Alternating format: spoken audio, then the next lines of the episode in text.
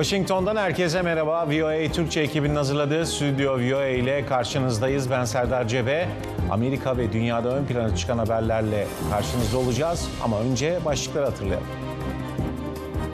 ABD'nin açıkladığı Kızıldeniz görev gücünde hangi ülkeler var? Türkiye görev gücüne katılacak mı? Amerika'nın Colorado eyaletinde en üst mahkemenin verdiği Trump'ın ön seçim pusulasında yer almayacağı kararının yankıları sürüyor. Anayasa Mahkemesi'nden nasıl bir karar bekleniyor? Cumhuriyetçi Parti'nin tek kadın başkan aday adayı Nikki Haley, eski başkan Donald Trump'la arasındaki farkı kapatıyor.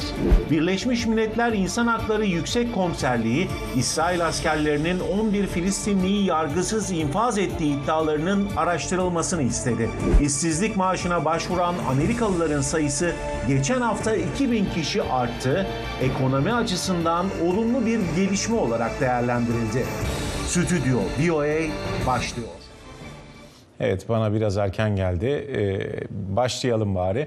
ABD'nin öncülüğünde bir grup ülke Yemen'deki İran destekçisi destekli Husi saldırılarının ardından Kızıldeniz'deki deniz taşımacılığına koruma çabalarını desteklediklerini açıkladı. Ancak e, bazıları Washington'un bu görev için kurduğunu söylediği deniz koalisyonuna katılmayacaklarını da belirten ülkeler var. Husiler İsrail'in Gazze şeridine yönelik saldırılarına yanıt olarak başlattığını açıkladı bu saldırıları ve Amerika'yı da tehdit etti. Begüm Dönmez'e soralım hemen gelişmeleri. E, bir grup ülke diyoruz, bir 10 ülkenin adı var e, Begüm. E, isim vermek istemeyen ülkeler de var. Tabii burada soru işaretleri bu görev gücünün nasıl olacağı ve Türkiye'nin olup olmayacağı. Yanıtlar sende. Serdar ABD Savunma Bakanı Lloyd Austin bölgeye ziyareti sırasında e, bu görev gücünü açıklamıştı. E, Yemen'de İran destekli Husilerin 7 Ekim'den bu yana artan saldırılarının ardından nasıl bir karşılık vereceği e, konusu üzerinden Amerika uzun süredir odaklanıyordu ve e, sonunda böyle bir görev gücünün oluşturulmasına karar verildi. ABD Savunma Bakanı Lloyd Austin'ın yaptığı açıklamaya göre İngiltere, e, Kanada, Fransa, İtalya, Hollanda, Norveç, e, Şeyseller ve İspanya'nın katılacağını e, açıklamıştı e, ABD Savunma Bakanı. Bazı ülkeler e, doğrudan bu görev gücüne destek verirken bazıları hali hazırda zaten aslında orada faal olan gemileriyle ya da askeri personeliyle diyelim bu göreve katkıda bulunacak gibi görünüyor. Mesela Fransa Savunma Bakanlığı bölgede e, hazırda faal olduğunu ancak gemilerin Fransa komutası altında kalmaya devam edeceğini söyledi ki Fransa'nın örneğin Birleşik Arap Emirlikleri'nde bir üssü bulunuyor. E, İtalya yine bölgedeki İtalyan gemi sahiplerinden gelen taleplerin ardından bölgedeki ulusal çıkarlarını korumak amacıyla bir donanma fırkateynini e, göndereceğini söyledi. E, İspanya diyor ki sadece NATO veya e, NATO öncülüğünde veya e, AB koordinasyonunda anda bir operasyona katılırız diyor. Yani dolayısıyla böyle ufak ufak bazı nüanslar var. Ee, ama şunu biliyoruz ki aslında bu e, operasyon ki ismi Amerika tarafından Refah Muhafızı Operasyonu olarak açıklandı. Bu operasyon daha önce bölgede e, hem Aden Körfezi'nde e, hem de e, civar bölgede benzer şekilde geçmişte korsan faaliyetlerini engellemek üzere e, kurulmuş ya da terör faaliyetlerini engellemek üzere kurulmuş görev güçlerinin biraz daha güçlendirilmiş hale olduğunu söylemek mümkün. Çünkü bu operasyonun koordinasyonundan e, merkezi Bahreyn'de bulunan Birleşik e, Deniz Gücü e, Combined Maritime Force İngilizcesi bu şekilde geçiyor. Bu birim e, sorumlu olacak bu görev gücünün koordinasyonundan. 2022 yılı Nisan ayında kurulmuş bir görev gücü bu ve bunun bünyesinde 5 farklı aslında e, görev e, misyon e, bulunuyor e, diyelim ve genel olarak da yani bu şemsiye altında toplamda 38 üye ülke var. Türkiye bunlardan bir tanesi. Suudi Arabistan Arabistan bunlardan bir tanesi. Ee, Birleşik Arap Emirlikleri bu e, görev gücünden yani o çatı görev gücünden diyelim geçtiğimiz Mayıs ayında çekildiğini açıklamıştı. Yeni oluşturulan görev gücünde e, Arap ülkelerinin olmaması aslında e, dikkat çekti ve uzmanların değerlendirmelerine ve ABD basında genel olarak yer alan yorumlara baktığımızda e, Arap ülkelerinin e, Yemen'de İran destekli Husilere karşı e, Husilerle doğrudan karşı karşıya gelmek istemediği şeklinde yorumlandı e, bu e, gelişmede. Şimdi e, ABD Savunma Bakanı Lloyd Austin e, İsrail dahil olmak üzere bölgede çeşitli temaslarda bulunmuştu ve e, tam da bu temasların ardından e, bu açıklama gelmiş oldu. Çok uluslu e, görev gücünün e, oluşturulması ve e, bu e, çatı e, görev gücünün e, Amerikan donanmasının internet sitesine bakıldığında da o 38 üye ülkeyi görmek mümkün ve genel olarak da odak noktalarının e, faaliyet alanları diyelim terörle mücadele, korsancılığın önlenmesi, bölgesel işbirliğinin e, teşvik edilmesi ve güvenli bir denizde bir güvenli ortamın oluşturulması olarak sıralanıyor. Şimdi Kızıldeniz'deki bu Husilerin e, son dönemde artan saldırıları hem taşımacılığın güvenli bir şekilde e, sağlanabilmesi açısından önemli. Bir de tabii bunun e, aynı zamanda ekonomik e, boyutu da var. Çünkü e, Kızıldeniz e, Süveyş kanalı üzerinden malum Akdeniz'e bağlı ve Avrupa ve Asya arasındaki de e, en kısa taşımacılık e, rotasını oluşturuyor ve bu saldırı tehditlerinin ardından bazı gemiler rotalarını değiştirmek zorunda kaldı. Ülkelerden gelen e, çeşitli talimatlar sonrasında herhangi bir riske maruz kalmamak amacıyla. Dolayısıyla bütün burada e, Kızıldeniz'de taşımacılığın etkilenmesi demek bir yandan ekonomiyi, uluslararası bu sevkiyatı da etkilemesi anlamına geliyor. Çünkü bu risk sebebiyle bir takım e, sigorta oranları da e, artıyor. Dolayısıyla böyle bir ekonomik e, etkisi de var. Bu nedenle işte e, Amerika'da Kızıldeniz'de Husilerin artan saldırılarının ardından böyle bir görev gücünün oluşturulması kararı almış oldu. Peki nasıl yürütülecek bu? Askeri gemiler ticari gemilere doğrudan bir eşlik etme durumu şeklinde olmayacak anladığımız kadarıyla ama genel bir şemsiye koruma sağlaması planlanıyor görev gücünün Serdar. Evet, Husilerin e, saldırılarına karşı deniz ticaretinin engellenmemesi için Amerika öncülüğünde oluşturulacak görev gücüyle ilgili son bilgileri Kızıldeniz'de tabii e, Begüm Dönmez Ersöz bize aktardı. Teşekkürler Begüm. Amerika'nın Colorado eyaletinde en üst mahkemenin verdiği Trump'ın ön seçim pusulasında yer almayacağı kararı yankıları devam ediyor. Trump bu kararı Amerika Anayasa Mahkemesi'ne taşıyacağını açıklamıştı. Şimdi gözler Anayasa Mahkemesi'ne tabii. Peki nasıl bir e, karar çıkar Anayasa Mahkemesi'nden? Anayasa Mahkemesi'nin yapısı nasıl? Trump'ın görevdeki 4 yılı boyunca 6'ya 3'lük bir muhafazakar çoğunluk oluşmuştu mahkemede. Hala devam ediyor. Mehtap Çolak Yılmaz da şu anda karşımda. Ee, sadece Colorado kararı değil Mehtap, başka davalar daha var e, gündeminde Anayasa Mahkemesi'nin. Nasıl ele alınması bekleniyor bu Colorado kararının? Serdar e, bundan sonra Gözler Anayasa Mahkemesi'nde dedik ya e, hemen Anayasa Mahkemesi'ne bakalım nasıl bir heyet değerlendirecek. E, üç liberal yargıca karşı. Üçü Trump'ın 4 yıllık görev süresince atanmış 6 muhafazakar yargıç var. Yani çoğunluk muhafazakar yargıçlarda. Elbette Trump döneminde onun aday göstererek atanmış yargıçlar olmaları Trump lehine bir karar alacakları anlamına gelmiyor. Anayasa Mahkemesi ülkenin en üst yargı makamı ve bağımsız kararlar vermek durumunda. 2022 yılından bu yana da Kürtaj, silah, pozitif ayrımcılık gibi birçok tartışma yaratan konuya ilişkin verilen kararlara baktığımızda Anayasa Mahkemesi'ne daha sağa yakın bir yaklaşım olduğunu görüyoruz. E, Trump'ın avukatları anayasanın 14. değişiklik maddesinin e, Trump'ın eyaletin ön seçim pusulası çıkarılması konusunda geçerli olmadığını savunuyordu. Hemen hatırlayalım ne diyordu o 14. madde? İlk kez Amerika İç Savaşı sırasında konfederasyon destekçilerinin hükümete görev almasını engellemek için yapılmış bir değişiklik maddesiydi o. İlk kez eyalet anayasadaki bu maddeye atıfla bir başkan adayının ön seçim pusulasından çıkarılmasına hükmetti. Şimdi tabii birçok siyaset uzmanı Trump'ın e, bu Anayasa Mahkemesi'ne başvurarak seçim kampanyası sürecinde de bunu kendi lehine bir destek e, olarak kullanabileceği değerlendirmesi yapıyor.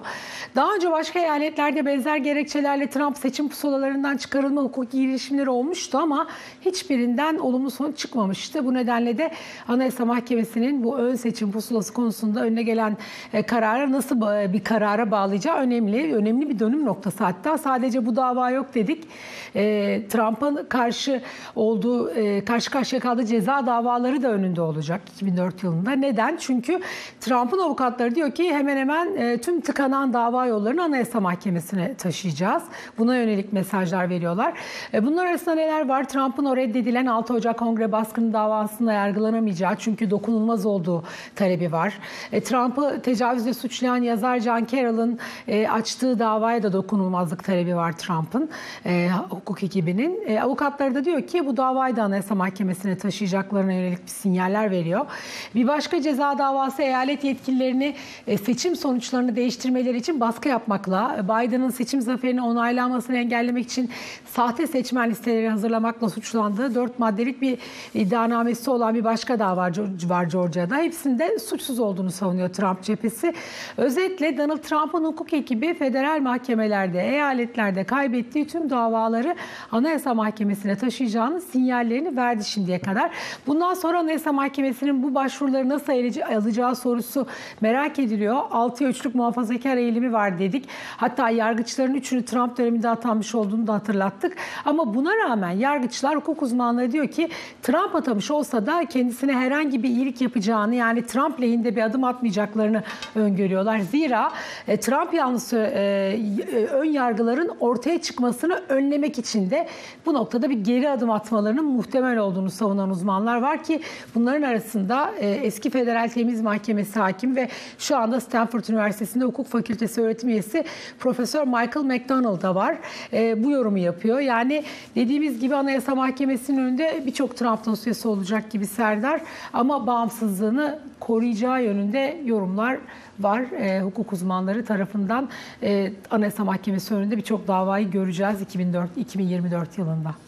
Evet o davalarda ne için? 2024 seçimleri de Trump aday olacak mı olmayacak mı? Şimdi 2024 başkanlık seçimlerine artık e, bir seneden az bir süre kaldı. Donald Trump'ın diğer rakipleri karşısında açık ara önde olduğunu biliyoruz ama anketlerde son zamanlarda bir toparlanma var. Özellikle Nikki Haley e, cephesinde Cumhuriyetçi Parti'deki tek kadın başkanlık aday adayı. E, diğer adaylarla arasındaki farkı açmış görünüyor Nikki Haley. Trump'ın hala gerisinde olsa da bir ivme kazandığı ortada. Ne diyor anketler, e, yorumlar?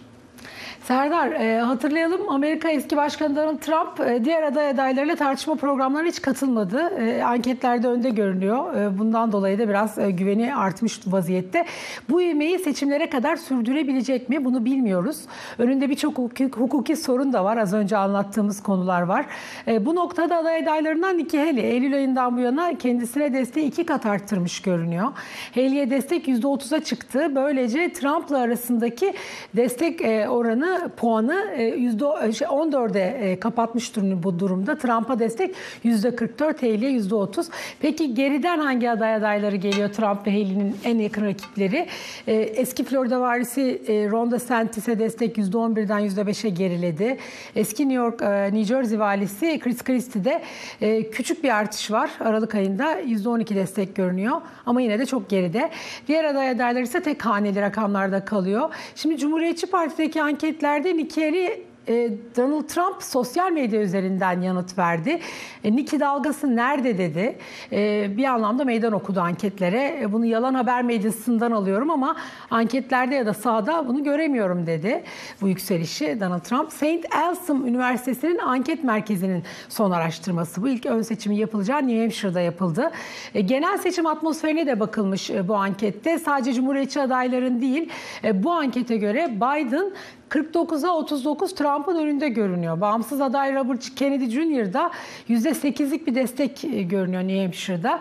Şimdi Amerika'da 2024 başkanlık seçimleri öncesinde adaylar ön seçim süreci başlıyor ve bunun ilk adımı da New Hampshire eyaletinde olacak. E, burada yapılacak ön seçim biraz tabloyu ortaya çıkarabilir dedik. Şimdi bu son anket 18-19 Aralık tarihleri arasında ilk ön seçimi yapılacağı o eyalette yapıldı. E, bu seçimin sonuçları biraz da fikir verecek olsa da mesela bir önceki ön seçim sürecinde o eyalet eyalette New Hampshire'da izlemiştik biz de. Ben gitmiştim.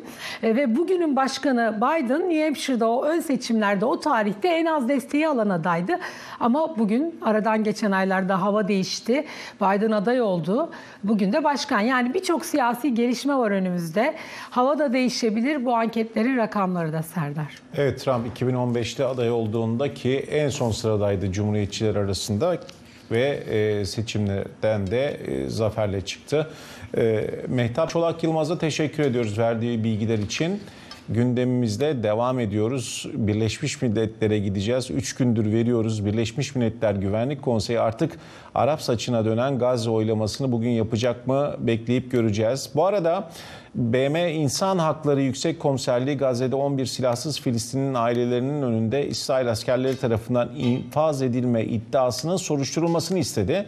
Mehmet Sümer'e hemen dönelim. Birleşmiş Milletleri o takip ediyor. Mehmet öncelikle oylama olacak mı? Bir de bu 11 Filistin'in infaz iddiası nedir? Serdar bugün oylamanın olması bekleniyor açıkçası. En azından dün e, Birleşik Arap Emirlikleri e, daimi temsilcisi bir açıklama yaptı Nusaybe ve her halükarda yarın için yani bugün için bugünü kastederek oylamanın yapılmasından yana olduklarını söyledi. Neden oylama yapılamıyor? Pazartesi gününden beri erteleniyor. Çünkü Amerika'nın itirazı var. Amerika daha önce de ateşkes çağrısı ile ilgili olarak, acil ateşkes çağrısı ile ilgili olarak Güvenlik Konseyi kararını veto etmişti. Bu defa da Amerika'nın veto kararını kullanmaması, veto hakkını kullanmaması için çabalar devam ediyor. Ancak henüz oylamaya ilişkin bir ilerleme yok. Bugün ilerleyen saatlerde oylama olmasını bekliyoruz. E, oylama olduğunda onu BOE Türkçe'nin hem internet sitesinden hem sosyal medya kanallarından izleyicilere, okuyuculara ulaştıracağız bilgileri. Bu sabah saatlerinde toplandı yine Güvenlik Konseyi. Suriye konusunu özellikle e, konuştular. Farklı konular konuşuldu ama oylamaya geçilmedi.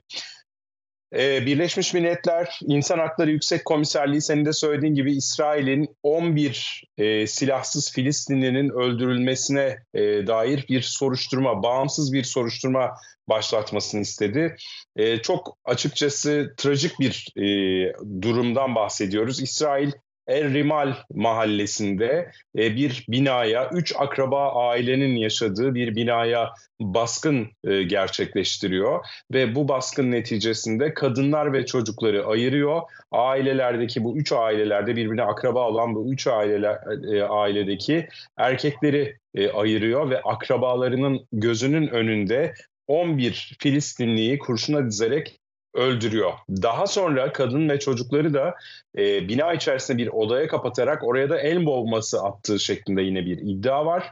E, çocuklar ve kadınlardan bazıları da bu el bombası atılması neticesinde de yaralanıyorlar. Şimdi bu iddialar e, Avrupa Akdeniz İnsan Hakları Gözlem Evi tarafından tanık ifadeleriyle de aynı zamanda doğrulanmış e, iddialar. İşte Birleşmiş Milletler İnsan Hakları Yüksek Komiserliği de bu iddialarla ilgili olarak yani silahsız Filistinlilerin aile 11 silahsız Filistinlinin ailelerinin ailelerinin gözü önünde bu şekilde katledilmesiyle ilgili, öldürülmesiyle ilgili acil bağımsız bir soruşturma başlatılmasını istedi. İsrail tarafından e, bağımsız bir soruşturma yürütülmesini istedi. Öte yandan İsrail'in Gazze saldırılarında hayatını kaybedenlerin sayısının da artık 20 bini aşmaya başladığı, 20 bini aştığı e, ifade ediliyor.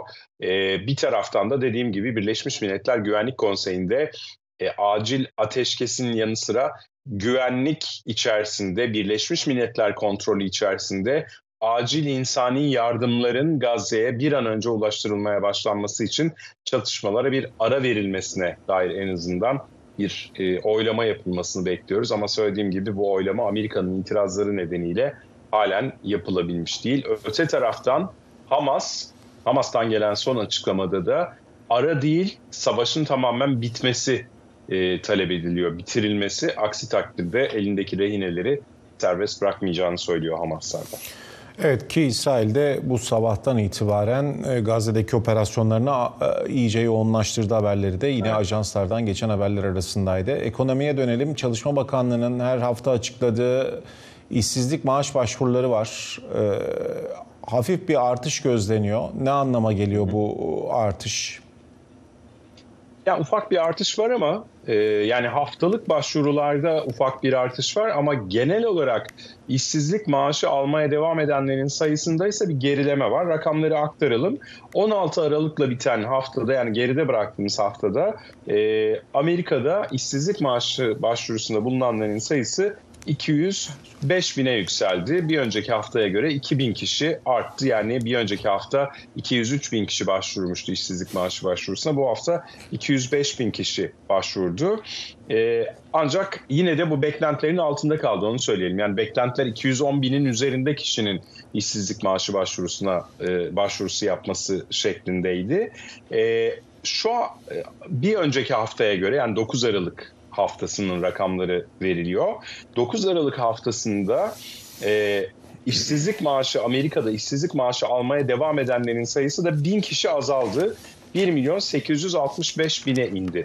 Şimdi e, burada bu veriler bize şunu gösteriyor. Amerika'da halen daha istihdam piyasası yani iş gücü piyasası güçlü seyretmeye devam ediyor. Amerika'da faizlerin yüksek olmasına, 5.25-5.5 aralığında kalmasına, e, Fed'in sıkı para politikasına enflasyonla mücadele kapsamında devam edeceğini ve önümüzdeki süreçte Amerika'da işsizliğin %4'ün üzerine çıkacağını beklemesine rağmen e, şu anda işsizlik halen daha 3,7, 3,8, %3,5 aralığında e, gidip geliyor. İşsizlik maaşı başvurularının da bu şekilde seyretmesi, beklentilerinin altında kalması istihdam piyasasının güçlü seyredileceğine işaret ediyor. Burada tabii bir zincirleme reaksiyon var. Yani istihdam piyasası güçlü seyrettiğinde, işsiz sayısı azalmadığında çalışan ücretlerinin artmasına neden oluyor. Çalışan ücretlerinin artması insanların daha çok para harcamasına, onun da talebin artmasına neden oluyor. Talebin artması fiyatların yükselmesine, fiyatların yükselmesi de enflasyonun yüksek seyretmesine neden oluyor gibi böyle bir zincirleme reaksiyon var. O sebeple Amerikan Merkez Bankası sıkı para politikasını uygularken işsizliğin bir nebze artacağını tahmin ediyor. Amerikan Merkez Bankası'nın hedefi enflasyonu %2'ye kadar indirmek. Ama son yapılan toplantıda, Aralık ayı toplantısında enflasyonun %2'lik hedefe ulaşmasıyla ilgili olarak genel beklenti bunun ancak 2026 yılına kadar gerçekleşebileceği şeklinde bu sene içerisinde Amerikan Merkez Bankası'nın eğer veriler iyi devam ederse 2024 içerisinde daha doğrusu faiz indirimlerine başlayacağına dair de genel bir beklenti hakim açıkçası Serdar. Hem ekonomi hem de BM gündemindeki konuların başlıklarını Mehmet Sümer bize aktardı. Teşekkürler Mehmet. İyi çalışmalar.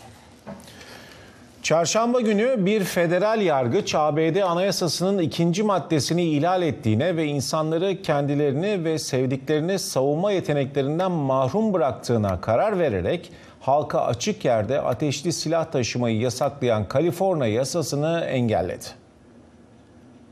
Vali Gavin Newsom tarafından Eylül ayında imzalanan yasa 1 Ocak'ta yürürlüğe girecekti. Yasa aralarında halka açık parklar ve oyun alanları, kiliseler, bankalar ve hayvanat bahçelerinin de bulunduğu 26 yerde insanların gizli silah taşımasını yasaklıyordu. Yasak kişinin gizli silah taşıma izni olup olmadığına bakılmaksızın uygulanacaktı. ABD bölge yargıcı Cormac Carney kapsamlı ikinci anayasa maddesine göre yeni yasanın anayasaya aykırı ve anayasa mahkemesine açıkça meydan okuma olduğu gerekçesiyle yasayı engelleyen bir ihtiyati tedbir kararı verdi. Yargıç silah hakları gruplarının yeni Kaliforniya yasasının anayasaya aykırı olduğunu kanıtlama konusunda başarılı olma ihtimalinin yüksek olduğunu yani yasanın kalıcı olarak iptal edileceğini yazdı. Karar yasayı engellemek için dava açan Kaliforniya silah lobisi açısından bir zafer olarak görülüyor. Eskiden Twitter olarak bilinen sosyal medya platformu X'e erişim sorunları yaşandı. Avrupa ve Amerika'yı etkileyen kesinti sabah saatlerinde düzeltildi. Kanada, İngiltere, Fransa, Amerika ve diğer ülkelerdeki kullanıcılar hem X hem de daha önce Twitter olarak bilinen X Pro'ya erişimde sorunlar yaşadı. Kanada ve İngiltere'de sorun yaşayan kullanıcıların sayısı 7000'i aştı. X bugün erken saatlerde küresel olarak geri yüklendi ve 77 binden fazla Amerikalı kullanıcı kesintinin zirvesinde sorunlarla karşılaştı. Sabah saatlerinde başlayan kesintinin nedeni henüz bilinmiyor. Yaşanan sorunda X'teki kullanıcılar gönderileri görüntüleyemedi ve X'e hoş geldiniz mesajıyla karşılaştı. Reuters'a konuşan kaynaklar Elon Musk'ın 44 milyar dolarlık satın alımının ardından sosyal medya platformunun çalkantı ve belirsizlikle karşı karşıya kaldığını, hizmet kesintilerini düzeltmek ve önlemekten sorumlu çok sayıda mühendis de dahil olmak üzere işten çıkarmalara yol açtığını söylemişti. X'te yaşanan kesinti üzerine kullanıcılar rakip Meta'nın uygulaması Threads'te kesintiyi tartıştı ve X'teki gönderilere, yanıtlara ve profillere erişimde yaşanan zorlukları dile getirdi. Aslında şu sıralar Amerika'nın en az yoğun olduğu zamanlar çünkü tatil sezonu e, başladı. E, kongre tatile girdi. Ocak'tan sonra 8 Ocak'tan sonra kongrenin hızlanması bekleniyor. Birçok yasayı ele alacak ama tabii Cumhuriyetçiler ve Demokratlar arasında anlaşmazlıklar da bu yasalar konusunda e, sürüyor. Onun dışında günün en önemli haberi tabii Husilere karşı e, bölgede Kızıldeniz'de oluşturulacak görev gücüydü. Bu görev gücünün nasıl yapılandırılacağı hala konuşuluyor ama ortada bir şablon var. O şablona katılan ülkeler de var. E, katılmayacaklarını açıklayan ülkeler de var. En önemlisi bölge ülkelerinin e, bu görev gücünde yer almayacağını söylemesi önemli gündem maddesi olarak Amerika'da yer alıyor. Tabii Amerika'nın bitmeyen gündeminden bir tanesi de başkan, eski başkan Donald Trump e, tekrar aday olacak mı olmayacak mı? Aday adayı şu anda ama önde gidiyor ama bir rakip geliyor. Nikki Haley, Nikki Haley New Hampshire'da e, Başkan Trump'a gittikçe yaklaştı. Aradaki fark 14'e indi. Daha önümüzde bir seneye yakın bir süre var ve bu süre zarfında Trump'a yeni rakipler gelebilir ki Nikki Haley de bunların en sağlamı olarak görülüyor. Evet, e, bu gündem maddelerinin hepsinin daha ayrıntısını voatürkçe.com'da bulabilirsiniz. Aynı zamanda sosyal medya hesaplarından da bizi takip edin. Amerika'ya ve dünyaya yönelik bütün gelişmeleri voatürkçe.com'dan öğrenin. Yarın yine haftanın son iş gününde karşınızda olacağız. Herkese iyi akşamlar.